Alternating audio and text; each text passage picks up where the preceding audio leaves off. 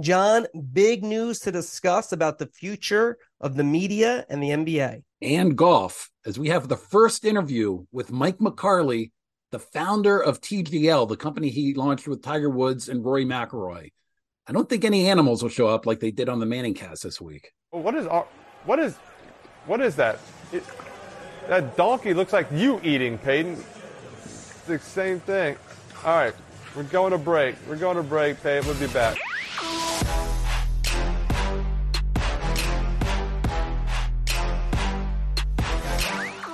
And we're back. The Marchand and Ourand Sports Media Podcast. I'm Andrew Marchand, sports media columnist for the New York Post. He's John Ourand, the media reporter for the Sports Business Journal. We'll have Michael McCarley uh, from the TGL in a few. Uh, but as always, John, let's go. Who's up? Who's down? Who's up? Who's, who's down? down? I'll start us off, Andrew. My who's up is Bill Koenig, who is the top media executive at the NBA, and he is the architect of a deal cut with Diamond Sports that gives the NBA a ton of flexibility with its local rights.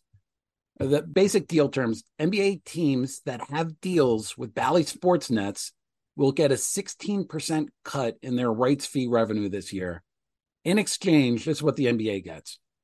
All of their team deals with Bally Sports end after this season, all of those teams this season are given a package of at least 10 games that they can uh, sell to over the air broadcasters to, in part, mitigate the 16% decrease in rights fees. And the NBA was given an out in case Diamond goes belly up at some point during, during the season. Diamond still has to negotiate a carriage deal with Charter. If they can't work out that agreement, the NBA gets all its rights back. It's not a bad deal for Diamond. It gives them a fighting chance to actually emerge from uh, bankruptcy but it's a great deal for the NBA. All right, that's going to be topic one. Uh, I'll move to my who's up. It's Peyton Manning. And what Peyton Manning has done on ESPN2 and the Manning cast, he's raised the bar for Tom Brady. When Brady comes in next year, uh oh. Brady meter update. Uh-oh. Brady meter update. 54%. Got a little intel that Brady's engaged um, in this. So at 54%, that could sway, could go up, it could go down uh, in the next you know seven, eight months. But as of right now, Brady meter 54%. Uh, so uh, that's when he comes in, though. This is where I'm getting to. He's going to be compared to Peyton Manning. Now, I get it. If Brady does do it, um, with Kevin Burkhardt next year. Greg Olsen go to number two. Uh, Olsen's been excellent, of course, but Brady, people will look at him and that old time matchup between Manning and Brady. Now, Manning's doing it from home. He's doing an alt cast, but what's incredible about Manning, and I watched a lot of the Jets game on Monday night the other day, it's just how he he's orchestrating everything um, you know, on air. Now, obviously, they have a lot of producers and people helping them out, uh, him and Eli. But uh, he just is. It's incredible how he can just see the game. And the thing that I've said this before, the thing I love the most though is how annoyed he gets. Like when Zach Wilson is not performing, it's like he takes it like it's his own kid who's not performing, and he's just like offended that the position is being played so poorly. The thing is also he's quick on his feet. Like they showed a, a video of Aaron Rodgers, and he had the headset on, you know, with the for the offensive plays, and he's like, he said something to the effect of, uh, I think he's listening to us. He's not listening to offensive plays. It's a very quick witted, uh, and uh, and then also just being able to see the game, and it, it works with Eli. Uh, they had Keyshawn Johnson on this week, which is hilarious, and Keyshawn was just let go uh, from ESPN with a big contract. Ends up at FS1 uh, and is on Undisputed. They had Undisputed highlight on ESPN2, which you would never think you'd see. Uh, so Peyton Manning can do what he wants, um, and he's raised the bar for Tom Brady, who's at 54% on the Brady meter. 54. that, that is a big uh, increase. Real quick, I, have always loved uh, uh, the Manning cast. It's the only way, even with uh, uh, Joe Buck and Troy Aikman, it's still the only way I watch Monday Night Football. Mm and you reference this only slightly, but also raising the bar. Greg Olsen, who I'm in the bag for anyway, I think he he, he calls a great game. And just this past Sunday, the Cowboys uh, Eagles game, he was on top of things. He explained things. He predicted things. He just, uh, I, I th- think he's also raising the bar in, in a very big way. That's going to take me to my who's down though. I'm going to stick with the NFL, and I'm giving it to Roger Goodell Andrew, did you see the primetime games for week 10, the uh, week coming up? Thursday night football, the one and seven Panthers against the two and seven Bears. Sunday night football, the Jets, who you just talked about, at the Raiders, four and five Raiders. Monday night football, the three and five Broncos, the five and four Bills. They're not good games. These are not marquee games that you want to have in prime time. And there are a couple of things in play here. One is the league has added so many windows. There are more national games, there are more Monday night games. Last week, the Dolphins Chiefs were in Germany. This week, it's the Colts and the Patriots. I mean, you can make a pretty good case that the NFL's game inventory is getting overextended. And you can see that from the prime time things. But there's also one other little talked about rule that is really hurting the league's ability to flex out of these dog games. When the league decided that it didn't want to adhere to traditional AFC and NFC uh, broadcasters anymore, so here in DC, the Commanders Giants game, it's been an NFC uh, game on Fox for the past 30 years. It was on CBS this year. But I'm about to get into the weeds here, but Fox is still the NFC broadcaster, CBS is still the AFC broadcaster. And that means that CBS and Fox are both guaranteed one end of the divisional rivalry. So CBS next week mm. will get the Steelers Browns because ABC had it before. They don't have to protect those games, which is again shrinking the amount of games that can actually be moved. And so we talked a lot about the ability of the NFL to flex into Thursday and about the ability of the NFL to flex into Monday nights this year. I didn't realize at the time that the inventory was going to be so tight that the NFL would have a hard time finding games to flex into it, but it looks like it is. Yeah, that's where Sunday night. Yeah, I've heard those rumblings as well about Sunday night having trouble with the flexing of the schedule. Um, and so that's a, a good breakdown. John, before we move on, AC Wyatt, our fine producer, just wants to point something out here. John, just as a point of reference, there are three games this week with teams with winning records playing each other. They just happen to all be in the one o'clock window. So, Ooh, God, that's that's a killer. Uh, all right, my who's down is YouTube TV back to back for YouTube back. TV. Last week we dinged them for the Sunday ticket not working properly. Did work well uh, this week, as far as I could tell, and what I heard from other people. Uh, so that's a plus for them. But you think we cover sports media and it might mean something? No when LeBron James, I always say everybody wants to cover sports media. LeBron James, who has 8 trillion followers on Twitter, says, Why does YouTube TV be buffering so damn much? Very frustrating.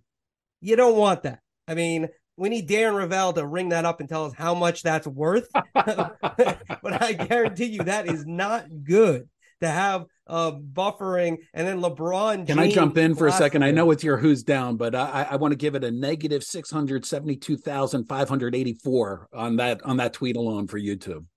that all right, fine. I mean, that's how much money? I think of millions of dollars. Who knows? But uh, we, we we we need Rovell to chime in in terms of how much that's worth. You know, how much that hurts them. But that's an issue.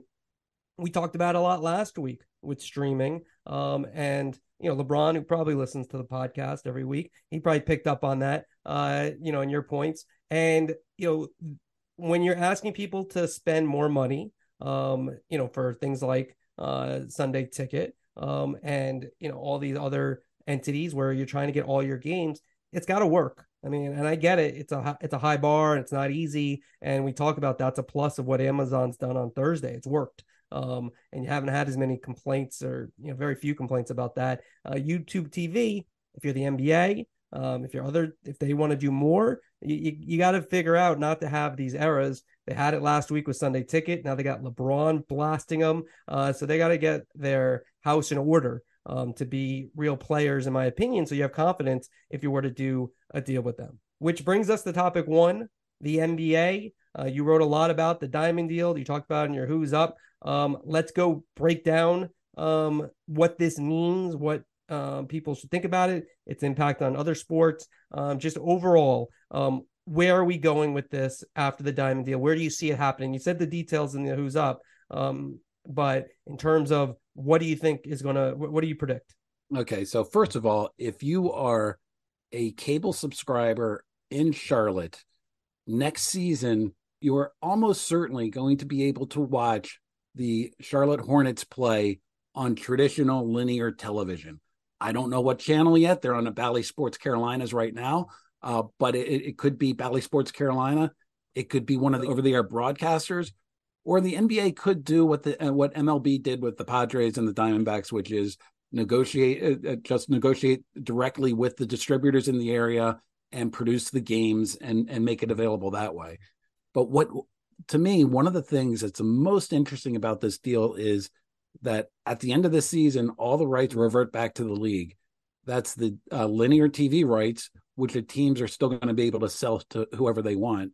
But more importantly, it's the digital rights, all of the digital rights. And so the NBA is going to go to market as they're selling their national TV deals with a whole package of local digital rights. Bill Koenig was at a uh, SBJ conference that I was moderating just uh, last week, and he talked about already seeing interest from uh, Turner, which would put it on Max, ESPN, which would put it on ESPN Plus, and then he, he mentioned the Fang companies. He didn't actually speci- specify any of them, but you can read into that that that would be a- Amazon, that would be Apple, potentially it would be Google. Uh, we've talked about Netflix uh, uh, last what week. What does Fang stand for again? Fang, F A A N G, Facebook, Amazon, Apple, Netflix, Google. So that's sort of the the the the the, big tech companies uh, Okay. that are out there. Well, a lot of fangs in what you're saying there. My here- here- here's my question. So, Ooh, ooh, okay, can we rate that joke, Andrew? that was poor.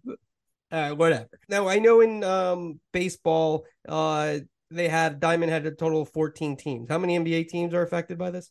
15 teams, Andrew, 15 NBA teams. Okay, so then let's break it down. Um, we talked about the Fangs. We talked about HBO Max, ESPN, which is going to go um, direct to consumer by 26. You know, it, probably 25, but 26 is uh, at the latest. And they also have ESPN Plus. The way, you know, I think when you if you're the NBA, you have to look at distribution, and this is where, to me, Amazon and ESPN um, have an advantage, and maybe HBO Max. And I feel like Apple has a disadvantage here. Now I know they want to have first off, they want all the teams. Like, would they be happy with just you know 15 teams? Would that be enough for them? Where they're not offering everything? I I don't. That doesn't seem to be their plan. That doesn't seem to be as clean as they like it to be. Let, let, let me just add in the the the the idea is that the NBA would end up getting the NBC teams, the Lakers that are on their own, the Nets that are on their own. They eventually will build up so that they have have a, a critical mass of of local. God, rights. but not all of them. All right. Facebook's not involved. Netflix, I get it that the NBA wants them involved. Maybe that will come to fruition. There's no evidence yet. There's been no evidence that Netflix is a serious player for sports rights for games. Would you agree? I would agree that so far they haven't uh, they haven't been there. Uh, I was told that we were uh, way too dismissive last pod about Netflix, and that uh, and that Netflix is um is somebody that you know eventually they're going to make a move into into sports rights. Will it be with the, the expensive NBA rights that, that are coming out, or will it be you know uh, something a little bit further down the road? I, I don't know. They are going to get into sports eventually, don't you think? I always go by like this is from covering baseball. Like you could say whatever you want. I'm going to look at what you do.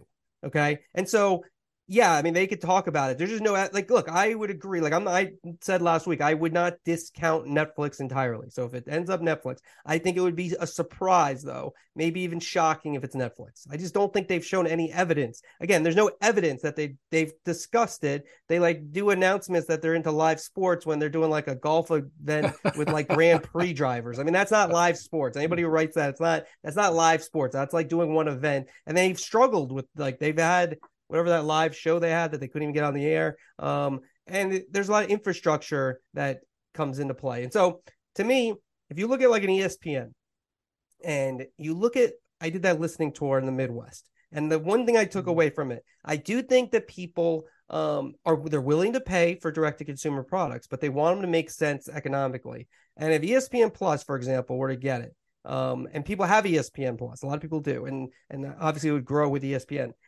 If you added a five dollar to ten, that's where I do think that people are willing to pay extra for their teams. Is that five to ten dollar number as opposed to 1999 which you wrote the other day and we've t- discussed or higher $30 or something it's it's designed to keep people in the cable bundle that's not really a business that's a business to sustain your old business that you think's dying. And so that's your it's priced to not succeed. And I do think if you looked at it, and look, uh, uh, HBO Max or just Max could uh could also just charge five dollars or ten dollars extra for their teams. The problem is they want to, I think, charge for the sports tier. And I do think that you really want something that just is you're buying one thing. I think if, but if you can just if it's very easy to understand and it's just five dollars for your team or ten dollars for your team, then I think it can work. But if you start doing, you need max, then you need the sports tier, then you need the um, your local team.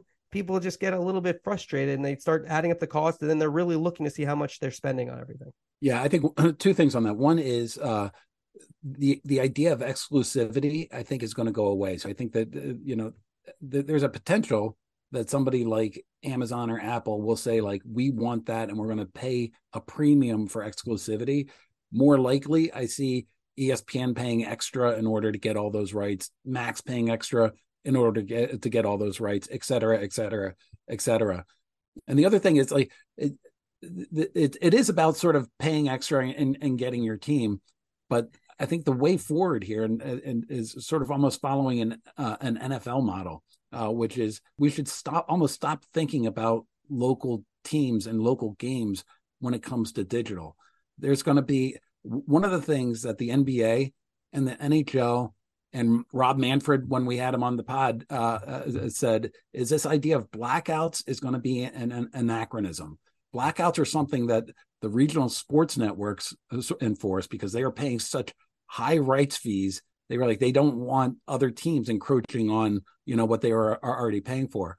As the RSN's power gets diminished, blackouts are going to go away too. So imagine that, that you can just go pay five dollars for NBA League Pass or whatever. Who, who I, I, made up that number. Yep. And and then you get the drop down menu in, in Washington D.C. It's like, well, I want to watch you know Wemby and the and the Spurs uh, tonight, or I want to watch Jokic and, and and the Nuggets tonight, and you just have access to all the games right there.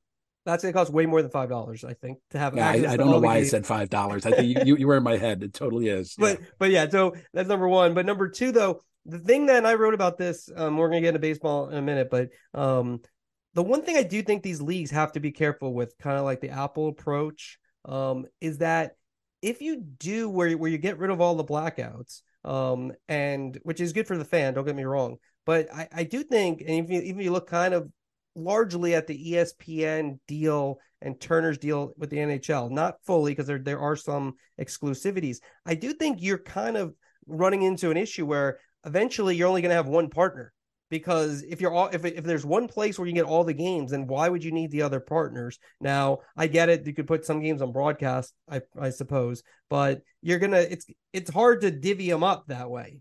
Am I wrong? Yeah, I mean, uh, uh, certainly. Uh, when I say the end of blackouts, I, I, just mean sort of local blackouts for 82 games. Certainly, if ESPN pays high, pays highly for a Friday night window or or a Wednesday night window, uh, you know that's going to be that game will would be exclusive to, to ESPN, or else why would they why would they play and and uh, uh combat or compete against those local rights?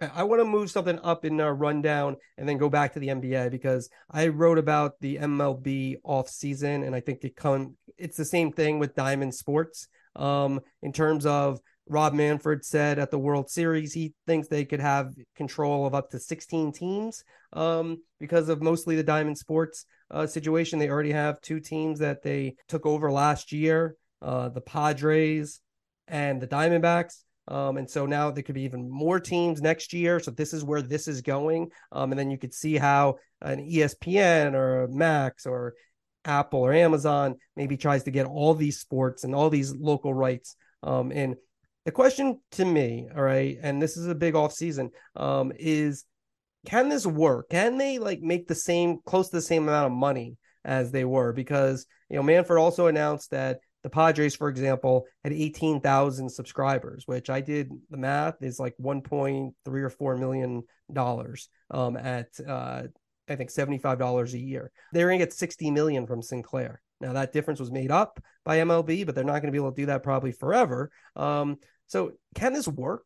I think it can work. Um, one of the themes of this pod since we started it is just how great the cable bundle was for leagues and for teams. So you have your proverbial grandmother down the street who's helping to subsidize my addiction to watching the Orioles. And so that's going away. But at the same token, local rights still have a lot of value. One of the things that the NBA is believing is that they can make up whatever shortfall there is in local rights with their national TV deal. And one of one of the other things that's really happening uh, uh, uh is that these local broadcast channels they're not paying as much as the RSNs, but they see a, a big value in these local rights, and and some of them are paying pretty good money. So I don't think the drop the drop off isn't nearly as severe as you suggested with the Padres from you know sixty million to one million. Well, they're also we're getting sat. They're also I did that doesn't include cable and satellite fees. Yeah, and so so the there there will be a drop off. Uh, the question is whether or not the, the, the leagues will be able to make up that drop off, and uh, and and whether or not other other like local broadcasters are able to step in sort of to to to help um, make that work. Well, they're overvalued. It's hard to make up for overvalued money. Um, and so, you know, they're they're 60 million is probably too much for the Padres. And so now you're trying to make up for money that was probably inflated to begin with. Let me ask you, this is more NBA. Um, I do think they want broadcast, right? And they they will in theory get that because ESPN and ABC seem like they will retain rights. That's a uh, something that we think. How real do you think NBC is? Because I do think when you look at all these places, you know, Fox already said they're out. CBS said they're out. Um, I do think these executives are looking at their books and saying, where is this money coming from? You talked about last week with ABC and Monday Night Football entering the the market as a broadcast channel for this season, how the the market, the advertising market is soft. I don't know. Like, I think you know the NBA I think is going to do fine, but I don't know if like you know you got to be careful that you're not bidding against yourselves if you're these places because I'm not sure if there's going to be um, besides the digital players who haven't overspent. If you said it, you've said a number of times, you know, besides the digital players, where's the leverage coming from? I mean that that's a great question. So the reason that uh, I'm so optimistic about the NBA is if they have three bit uh, if they have three packages, they have at least four bidders: ESPN, um, Turner, NBC, and and Amazon, potentially Apple. Uh, all you need is one more bidder, potentially Netflix, as we said. All you need is one more bidder than uh, th- than packages that you have. The NBA they, they get big audiences for their big events and they have a what what they say in the tv biz a great demo you know it's a, it's young males that that want to spend on advertising uh, that a- advertisers want to reach that uh, that watch uh, nba games uh, uh, traditionally. And so I, I think the nba is fine. My big story for the next year or so is what falls on the uh, on the bad side of it. The pac 12 obviously fell on the bad side of it. That's a power five football conference that all of a sudden like couldn't find uh, TV dollars in order in order to uh, to, to survive. I mean, f- uh, I never would have picked uh, picked the Pac-12 as somebody going under. MLS couldn't come up with uh, linear TV bids and, and, and ended up going go, going to Apple. Uh, I, I think where we see that line is all of a sudden it's getting higher and higher and higher. And if I'm sort of a, a mid level league, I do not want my rights coming up right now. All right, John, one last thing before we move off. The uh, NBA in season tournament started last week. Nice ratings for ESPN. Um, what did you think? Uh, what, what's your take on that one? My take was, did you watch? I watched some. I, I happened to be in a bar at the time, and like the visually, it was stunning on on television. Just the the vibrant colors coming out off the uh, TV. It just uh, it, it had great visuals. Uh, the numbers, I have to say, were a lot better than I was expecting. I uh, just based on a panel of uh, friends of mine, people didn't really know what the in season tournament was, weren't really following it. ESPN saw good numbers, Turner saw good numbers for it. And the thing about the in season tournament, because we're going to be talking about it as it progresses, the NBA is certainly doing it next year, regardless of what the numbers are. And they're almost, it's almost certainly going to be part of their NBA rights package uh, that comes out in in two years' time, regardless of what these numbers are. But the numbers early on were very good. Well, I think this is here forever. I mean, I also think that we live in like a today world, right? Like, you know, when a new broadcaster comes up, it's like they have like five minutes to decide if they're good or bad because Twitter and social media decides, and then it's like that's it, and that's not how things actually work. Um, you got to give people time, and I think this is something where kind of similarly to the WBC with baseball, which I do think has you know still has some hiccups that you know they kind of if it's going to be like a you know maybe not the World Cup, but like something that you know impactful. It takes time. So I my I think I've said it before. I thought the NBA is really smart uh, to put this together. I think it has a chance to be something. You know, they have to figure out a way to make the regular season more interesting. And this is a way that these are, you know, regular season games that they're dressing up and, you know, it, it leads someplace. So I, I think it has a chance to be something that people get into. Um, and I, I think it's smart. Like, is it going to be the biggest thing ever? I don't know. But I do think that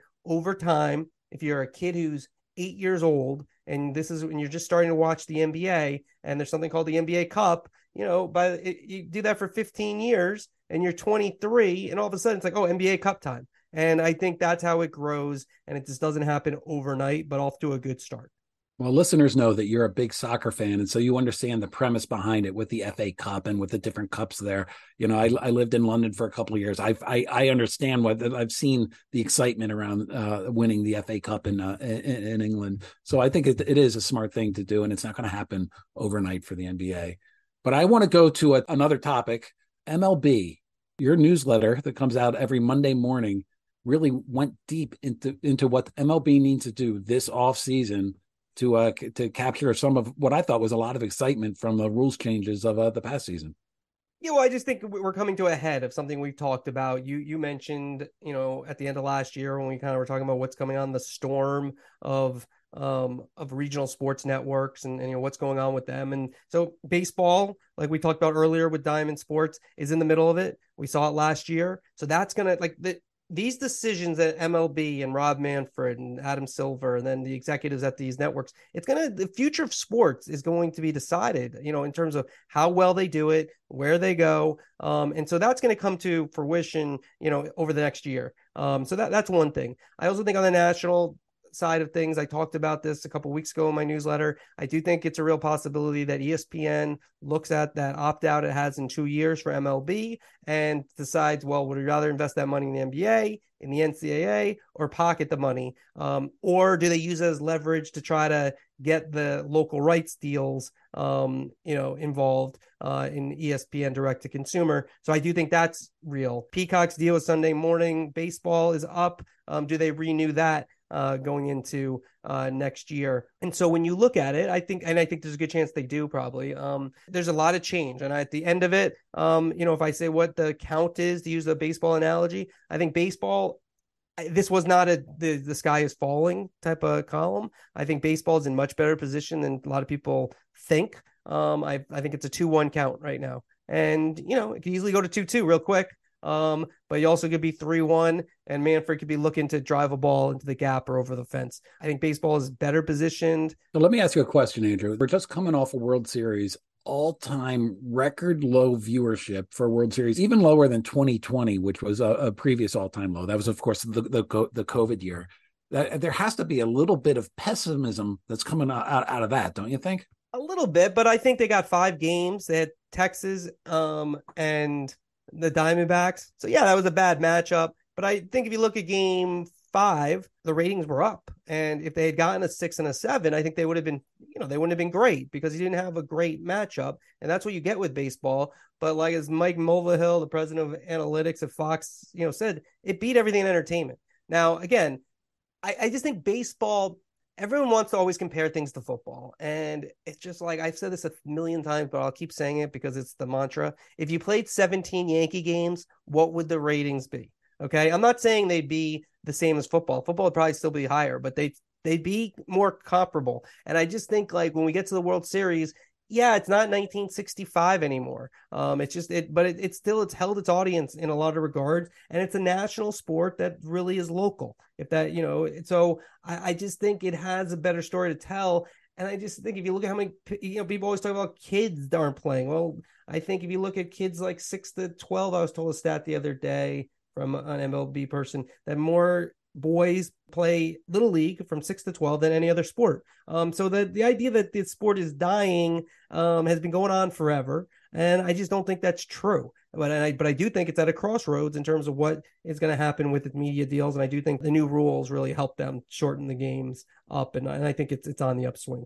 Which brings us to the NFL. You had a stat the other day uh, on the NFL Germany game, Chiefs and Dolphins. Uh, what'd you have? We we haven't seen the ratings yet, but but uh, I did notice in Kansas City in the Kansas City market that game, which uh, which started early morning on a Sunday morning, had a 94 share. That means 94% of the TVs that were on in the Kansas City market were watching the Chiefs. You don't see that number in for, for any event.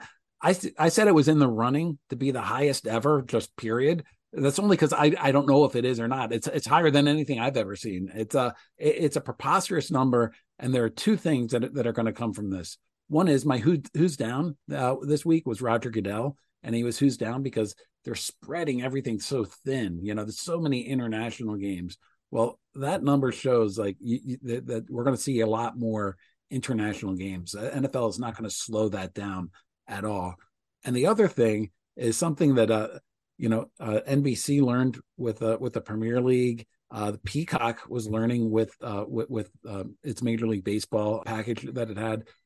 There is a window on weekend mornings that sports fans are getting up and watching television, and sort of how all the leagues start to uh, try to attack those uh, those weekend mornings is uh, something that I would ex- expect to see.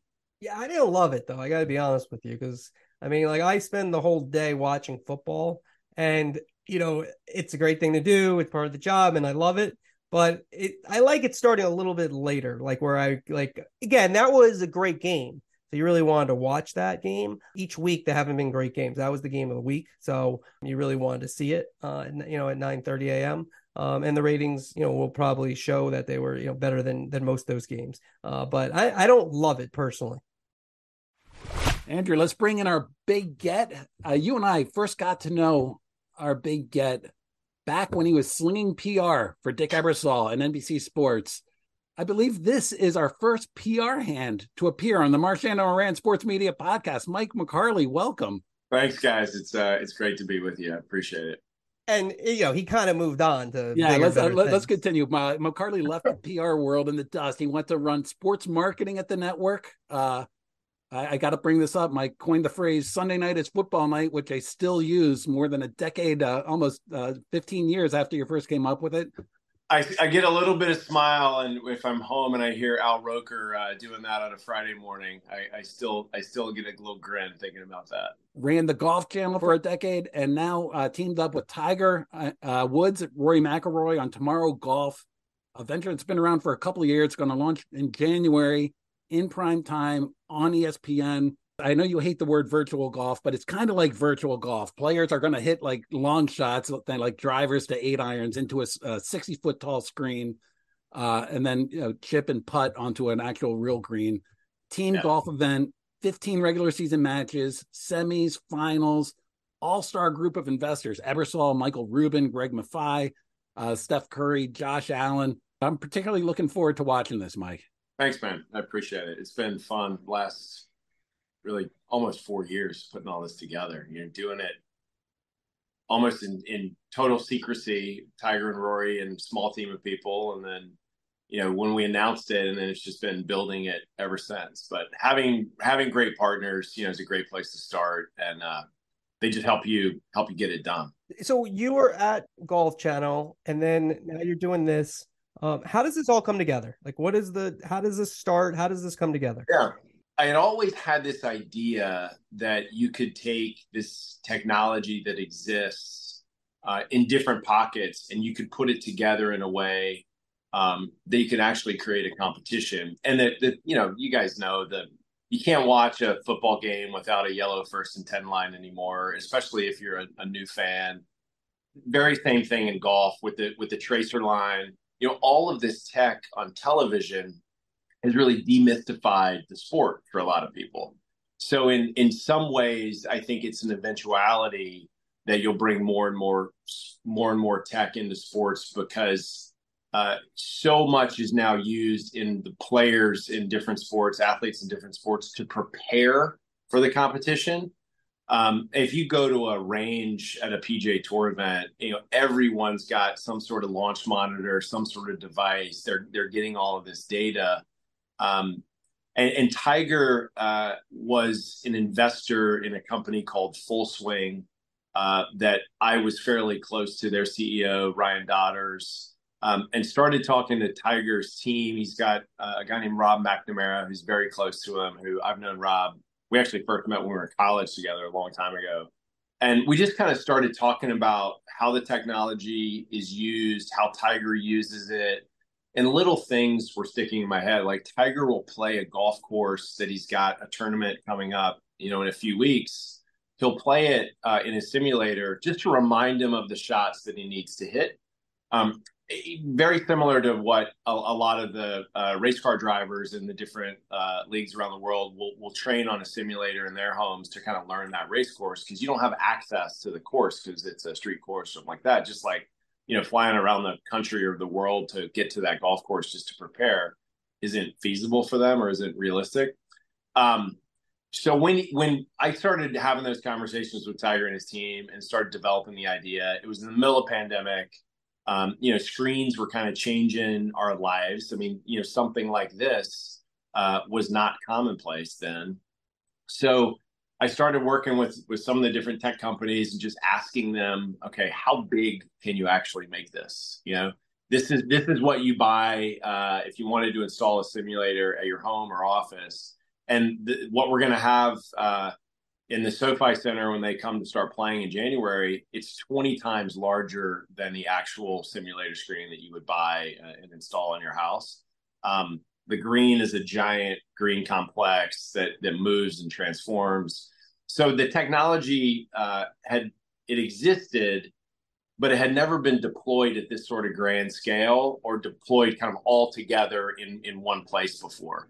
Uh, and the vision was really try to create a you know almost like an NBA courtside experience for a fan, uh, where you can see every single shot, everything's live. There's there's no shot on tape, which means all the data is live as well, which is something in golf that you know because there's 156 players in a tournament, 18 different holes, you get all these balls in the air at one time, and as good as uh, the producers are who are producing golf now, you, you can only show one shot uh, live at a time. So that means a lot's on tape. So from a data standpoint, sports betting, uh, you know, this is kind of taking a lot of the tailwinds that we're all seeing in the industry and putting it all into one place. You have like you know a lot of big name investors, but how do you close the deal with Tiger and Rory that that they that they're going to be involved in this, and what was that like for you? Yeah, well, look, you know, we'd known each other uh, and work I've worked with their teams on projects in the past. So that that piece um, was fairly simple. I mean, I knew I had one meeting with Tiger at the beginning where we had done several months worth of work kind of leading up to that, 90 minutes, and he's asking me all these questions. And at the end of it, he just looked at me and he said, Look, I understand the technology. I completely get it. If I commit to doing this, will you commit to doing it too? And at that moment, uh, you know, it's like, all right, I guess I guess I'm doing this. Um, and then he said, okay, so what do we do now? And I said, well, you don't have to do anything. I'm going to have a conversation with Rory. Um, and then together, the three of us will go to the PGA Tour and bring them on board as a partner. Um, and that was something that we always had in, in kind of the front of our mind is this needed to be complementary to the existing schedule of the players and kind of additive, uh, not making a player choose. Are they going to are they going to keep their regular schedule and then and then try to choose to do this or or not. So two weeks later, I had a conversation with Rory. Uh, pretty much before he even started explaining it to him, he's you know when he found out Tiger was on board, and Rory and I had done some projects before together, and he was in. So that point, we were kind of off and running. You know, the thing about being a TV executive, whenever they come up with a, a new concept, it's always like, you know, this is the PGA Tour meets esports. Like, yeah. how did you with describe? yeah. How did you yeah. describe this to uh, TV executives? Yeah, look, I think it, it's it's like sitting courtside at an NBA game. You know, if you think about um, what what that experience is like, whether you're sitting in the arena uh, at in a venue or you're watching at home, it's the elements of you know the lights, the music, the player introductions, all of that that you get kind of the show around it the golf shots, it's the same exact physical move that the guys make on out on the golf course. It's the same strategy they put into place. Um, the reality is, you're just seeing everything happen right in front of you, which was something that Tiger kind of latched onto immediately because he's. It's hard to follow him around a golf course uh, if you're a fan. And you're going to see you know not even every other shot. You're going to see several shots and you're walking eight miles. And the reality is if you decide you want to sit at a place on a golf course and kind of watch the guys come to you on a green or something it's it more replicates that. But how do you condense it into one place so you can actually see every shot happen in front of you um, and that's where the technology came in. It's like, okay, we can shrink a, a 200 acre plot of land with 18 different fields of play down into one field of play that's roughly the size of a football field and every fan in the arena can see it and we can produce a television you know a lot like you would a basketball game or a football game where you've got fixed cameras everywhere you've got a sky cam going over the top um, you've got cameras embedded in bunkers and, and inside in the grass and things like that and just give a great media experience to the fan at home and a really unique experience to the fans who are watching in the stands all right, so you have 15 regular season matches. Yeah. How often do you are you expecting Tiger to play in those? So each so there's six teams in the league. So each is more or less round robin for this season for the regular season. So each team will play the other team five times, the other teams five times. So each team will have five. So Tiger will play five times, Rory will play five times, Justin Thomas plays five times on on their teams. And so when you think about the ratings, what kind of goal do you have with ESPN? I mean, I, the great thing about ESPN is in the first meeting I had with them, which was over a year ago, uh, Burke Magnus got the concept immediately and just said, "I want to figure out a way to do this with you." Um, and they look. the The reality is, you know, a, a, typical televised round of golf is four and a half hours, and this is two hours. So it's it fits into a schedule a lot like a basketball game. And you know, they're looking at this. Uh, is this a, a from a rating standpoint, is it a good college basketball game? Is it an NBA game? It's kind of in that in that wheelhouse, and obviously it's going to be uh, dependent on what the matchup is and how close it is. But you know, Tiger tends to uh, juice the rating quite a bit. We've seen that for almost thirty years now in in, uh, in sports television. So it's kind of a TV show. I mean, when you think about it, is that is that fair? Yeah, I mean, look, it's a competition. When the guys are playing each other, they're competing. Uh, they're they're playing for twenty one million dollars. The the purse is uh, nine million to the winning team. So it's legit competition, and these guys, you know, they're some of the most competitive people on the planet.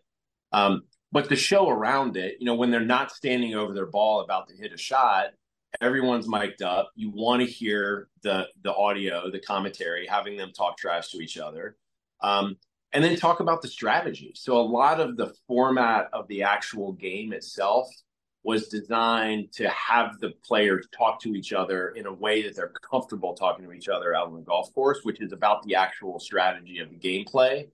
And what tends to happen is once they get comfortable talking to each other about that, then they start talking about you know other things, and that's where some of the some of the fun will come in for sure. You know, Mike, one of the topics that we've been uh, sort of ODing on over the past couple of weeks is about the the uh, shrinking marketplace for sports rights and you know given cord cutting traditional tv doesn't have as many uh, as much money to spend the uh, the the big tech companies aren't come aren't spending as wildly as everybody hoped for. When you went to market like how would you describe the, the market out there? Um, i think that the timing of it all if you think about um, it's been going up and up and up for so long and i think everyone was pointing to some sort of correction. I, I think the reality is it's just going to kind of recalibrate and settle in and then i think it'll continue to climb but the rea- the reality is when when the day that netflix uh missed their uh their numbers it i think it changed for everybody right it, it, it changed from being a uh a subscriber count measured uh, success, and it got back to EBITDA, you know, real business fundamentals. Um, and the reality is, I think it may be that way for some time, but I think you know, tier one sports properties, we're kind of thinking about the marketplace as a whole, are going to continue to be you know, unbelievably important, not just for the bundle, but just for viewing in general. I mean, y- you guys know the numbers as well or better than I do. I mean, just look at what the NFL is doing and how it's just this absolute juggernaut that won't stop. Uh, and I think we're going to say the same thing across a bunch of other leagues as well. Now, you know, a lot of our audience knows a lot about you, um, and we detailed some of it. That's but, scary. but they have, but you have a deep understanding of the media and golf, um, Yep. and you know, obviously, that's been one of the bigger stories over the last year with LIV and and the PGA. Just first off, what Yeah. do you? Now, I was I make that heard a little, about, I haven't heard about that. No. You haven't heard about that one? All right. Well, Mm.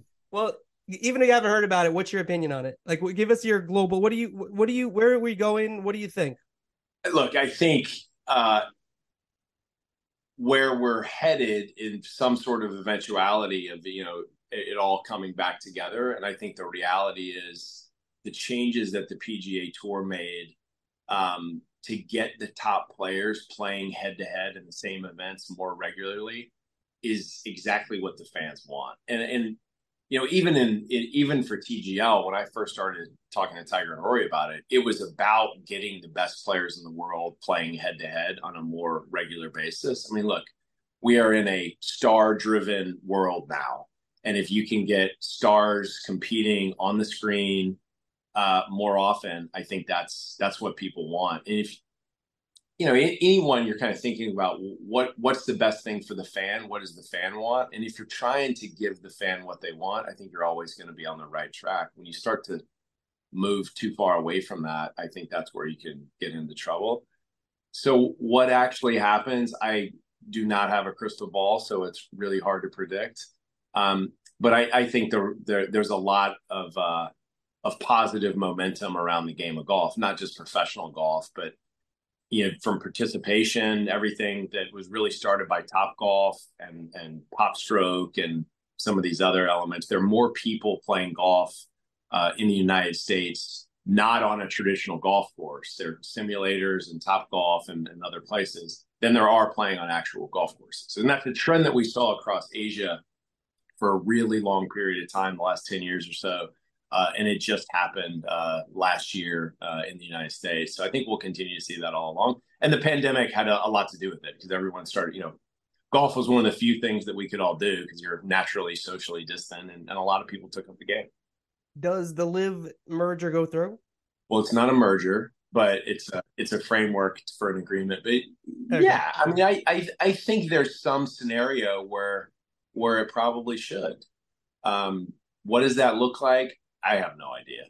Um, you know, you got really smart people on on both sides who are hopefully, uh, and they have, I think, you know, come together and, and try to come up with with something that's the right thing uh, for the long term. Are LIV golfers in the TGL? No, no. Part of our uh, it, it's PGA Tour players um, are are the ones who who are, and, and the reality is the way the schedule works. We've kind of we've built it around the players' schedules. That's a that's a PGA Tour schedule. So you said something earlier about sort of uh, you know the PGA Tour uh, trying to cater to the fans, make it what what what, fans want. You used to be president of the Golf Channel. I can't think of of too many people that know more about what golf fans want uh, than you. What can you give some uh, specifics on? that? You guys know. I mean, you tune in when you've got a great leaderboard late on a Sunday, late on a Saturday, um, and, and how do you get that? You get a great leaderboard when you get the best players in the world going head to head more often.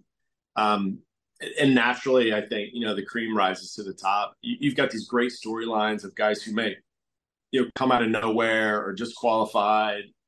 And the reality is, you know, anyone who makes makes it into that field uh, that starts on a Thursday has a chance to win. Um, but I think you know the fans want to see the best players in the world uh, going head to head, and that's a big part of you know the kind of the early formation of what we were doing. We've we've seen it with with full swing on netflix. You've got a group of you know 20 or so players there um, that all of a sudden not not sports fans but people who probably didn't care about golf uh, before all of a sudden they know about Sahith Theegala and Joel Dahmen and some of these people that you know an average sports fan may never have heard of before. So I think the reality is once you kind of get who are those stars and then how are they going to go head to head um, I think that's where that's where the magic comes in, and I think we'll start to see more and more of that because you've got a lot of elements in golf, full swing being one of them. Some of the participation elements where just more people are getting in the game, where a lot of that is coming. TGL is one where it's all coming together. My final question, Andrew, is uh, so you you launch in January. Uh, what are you most excited about? I've been excited the whole time because you're you're you know there's something that's really kind of pure about this. You're taking a sport that's got 600 years of history and tradition, and you're you're kind of reimagining it for um, today's audience. Like if we were going to create a sport today, what would it what would it be? Uh, and it borrows from the traditions of golf, um, but it's it's really and it's kind of firmly rooted in those traditions but it's also thinking about you know what does the fan want in, in today's age and how can we kind of recreate this? So the, the reality is you've got a, a the, when a guy hits a 300 yard drive that's a two and a half minute walk right? And so if you're you're watching that uh that that's when the television network's going to go to commercial or you're going to other guys other places on the golf course um, usually on tape and in this scenario, with every shot being live, that 300 yard uh, drive, instead of it being a two and a half minute walk, it's now a 10 foot walk over to the bench area. Guys grab their next club, shot clock kicks in, and they're ready to go for their for their next shot. So condensing what is normally a four and a half, five hour round of golf on television down to two hours in prime time that's digestible in a lot of ways. When we look I'm sure you guys have done a lot of uh, work with with the baseball rules and the positive effects that that's had. I mean, you know, 30 minutes off of a game in in the average game in two years is remarkable, and that means you know more families are watching together. Uh, more kids are able to stay up and see the end of the game, and kind of the long term effects of that uh, can be incredibly positive. And I think you know you look at something like that and you say, okay, this is a short form version of golf. It is it is different than the traditional game. Um, not not better or worse. It's just different.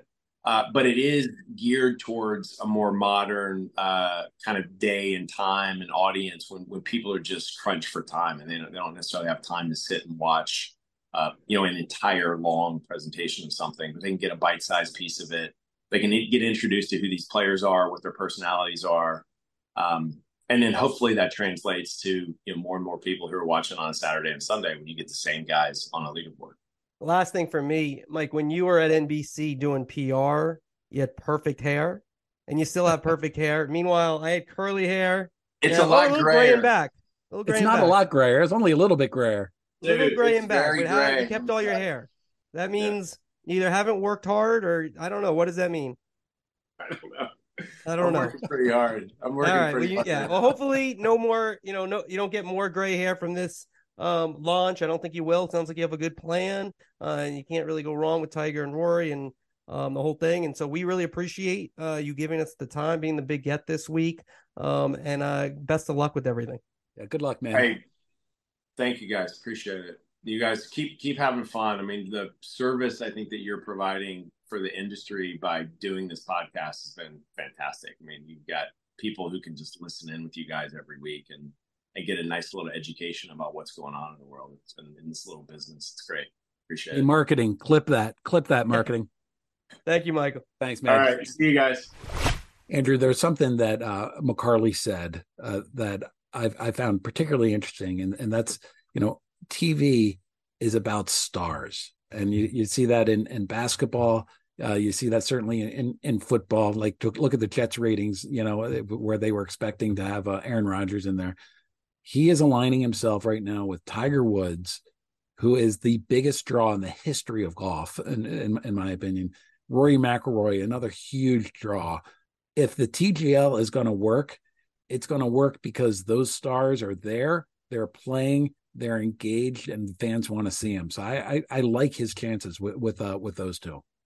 Yeah, especially Tiger. I mean, I, you just Tiger is invested in it, um, and I just think that's a total win because um, Tiger. You know, we talk about Apple with Messi. It's kind of a Taylor Swift deal. Um, I kind of think this is a little bit of a Taylor Swift deal as well when you get Tiger involved. Like Tiger wasn't involved, you know, are we talking about this? I'm not sure. Like, you know, Rory McIlroy is great too, but Tiger is, uh, you know, he's Taylor Swift for golf. Wait, Um, Ro- so- Rory is uh, Katy Perry then? Is that what you're saying? People can comment. I'm not sure. I don't. I, I think that sounds dated to me, Katy Perry. But honestly, maybe Olivia, Olivia Rodriguez. Uh, there you go. Yeah, I just dropped that on you. I know. I'm hip. you must you must have daughters. Hasn't- Yeah, I, look, I'm I'm I'm with the pop culture. Um, I'm with it. I'm hip. I I did see Springsteen uh this summer. You know, you have Tiger involved, and people are going to be interested, and you know, but the question is, it's not what it. You know, I think initially it's going to do well. Um, the question is week ten. Uh, you know, how's it do? Um, but if you have Tiger every three weeks, basically, um, you're going to have some buzz. I think so. Uh, I think it, it you know, again, it's not going to, it's not, it's not designed to compete with the actual tournaments. It's there to to be a compliment. But twenty one million dollars, that's a pretty good compliment in terms of prize money. What? It's a compliment. Andrew, that brings us to the end of another pod, another week with the uh, Marchand Ourand Sports Media Podcast. Uh, thanks as always, Chris Mason, master of the board, uh, AC Wyatt, who made a rare appearance on today's podcast. Always good to get a- AC to chime in uh, like that. Uh, please like, subscribe, comment if you can. We always hear that that helps with things. Um, and uh, we'll see you next week. Thanks for listening.